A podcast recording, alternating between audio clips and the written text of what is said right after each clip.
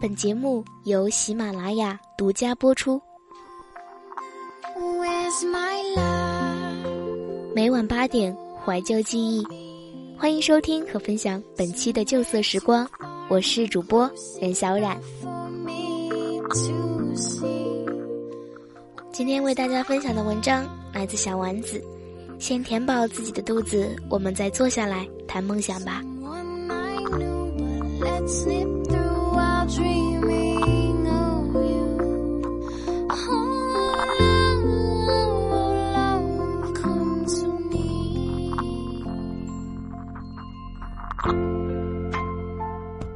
我记得我刚踏进大学校园的时候，就笃定自己毕业后要进报社或杂志社工作。然后我一整个大学都没有好好上学。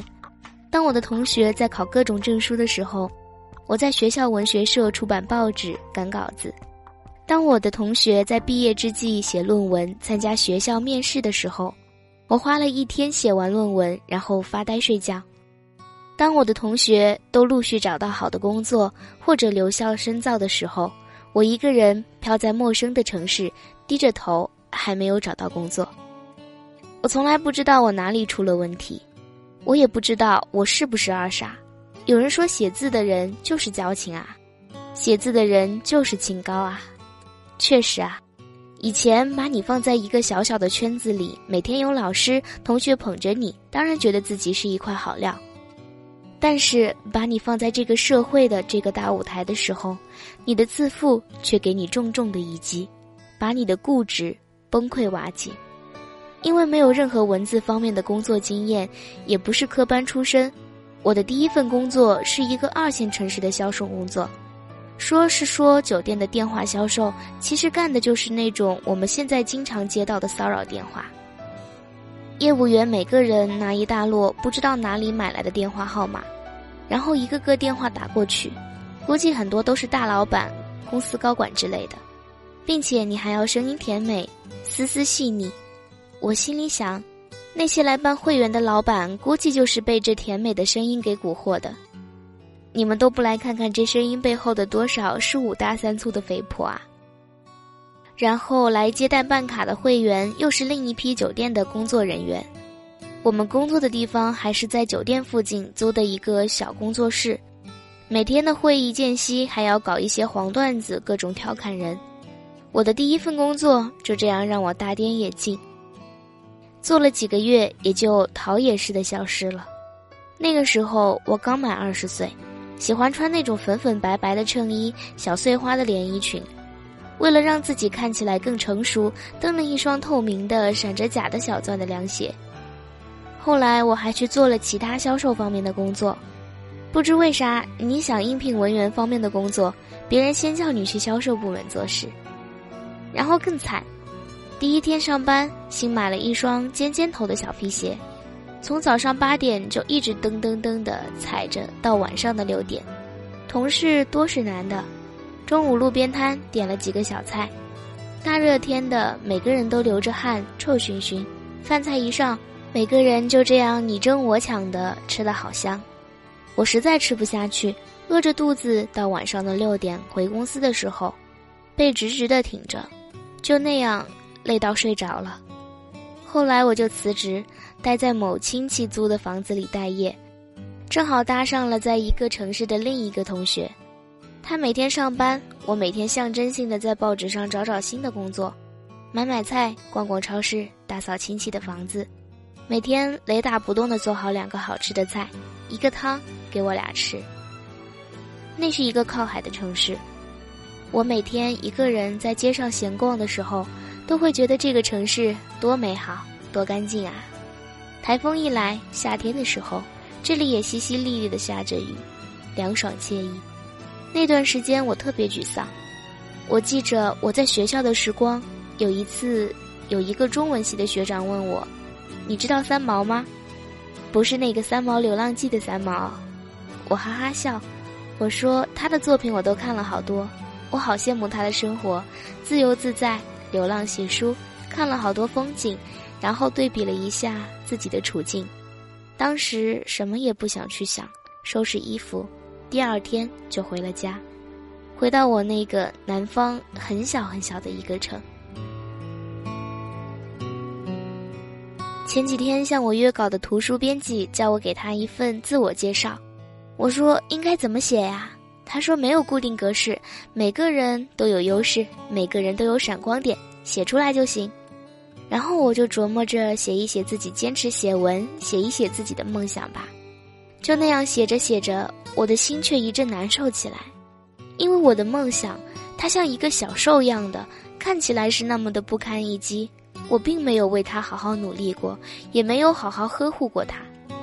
从小学开始，记忆力好，那些篇幅很长的文章，我都是第一个举起手来背诵的。后来学校作文比赛拿奖，小报刊网上征文拿奖，再到大学的时候组织校报的编排，训练自己二十分钟写完千字文要贴上校报，否则不甘心。可是我知道。我的那点本事，就像那个井底之蛙的眼界，我看不到井口之外的蓝天，我看不到井口之外的飞鸟。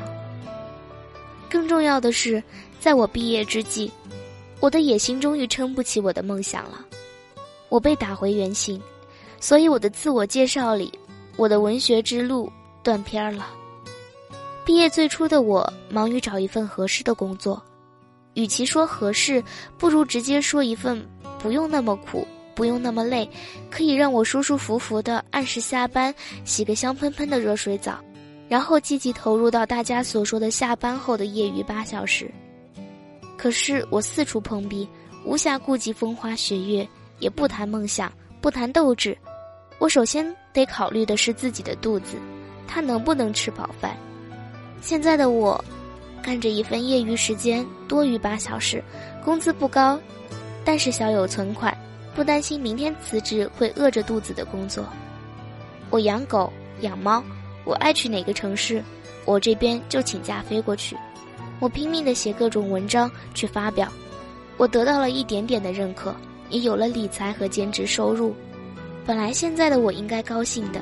应该感谢我现在这么稳定，又能让我恢复写字这个梦想的工作的，而我却突然躁动和不安起来。我内心的小兽终于又露出了它的触角。我又想着，我的能力应该足够大了。现在的工作阻碍了我的梦想和发展。我要辞职，我要来一场说走就走的旅行。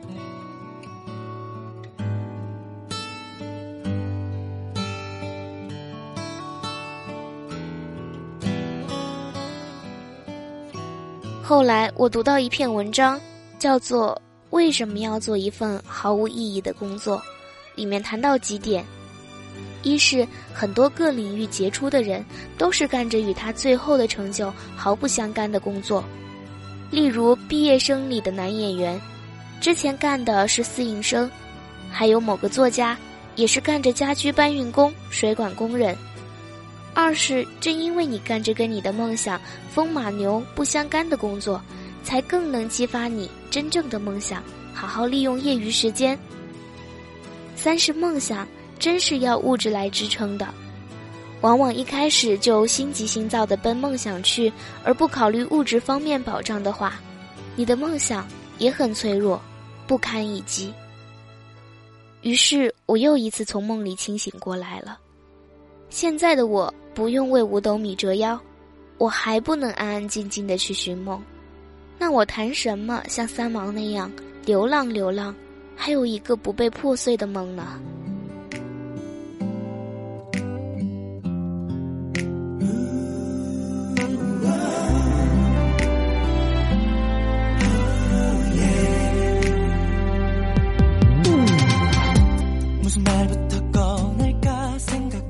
果你笃定你的梦想不会轻言放弃，如果你想要顺着这个梦想走得更远，那么你就要为它盖起一座坚实的物质的墙，你就要安于梦想，抵达之前的单调和没日没夜。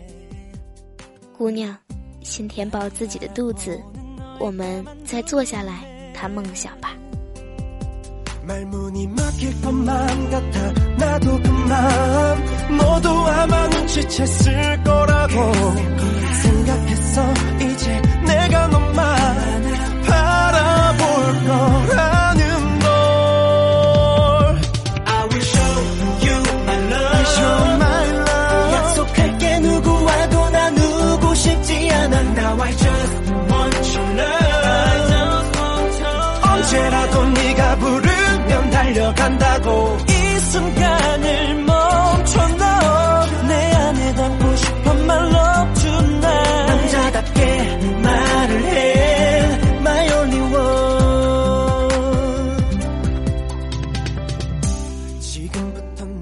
是主播任小冉，感谢您收听我的声音。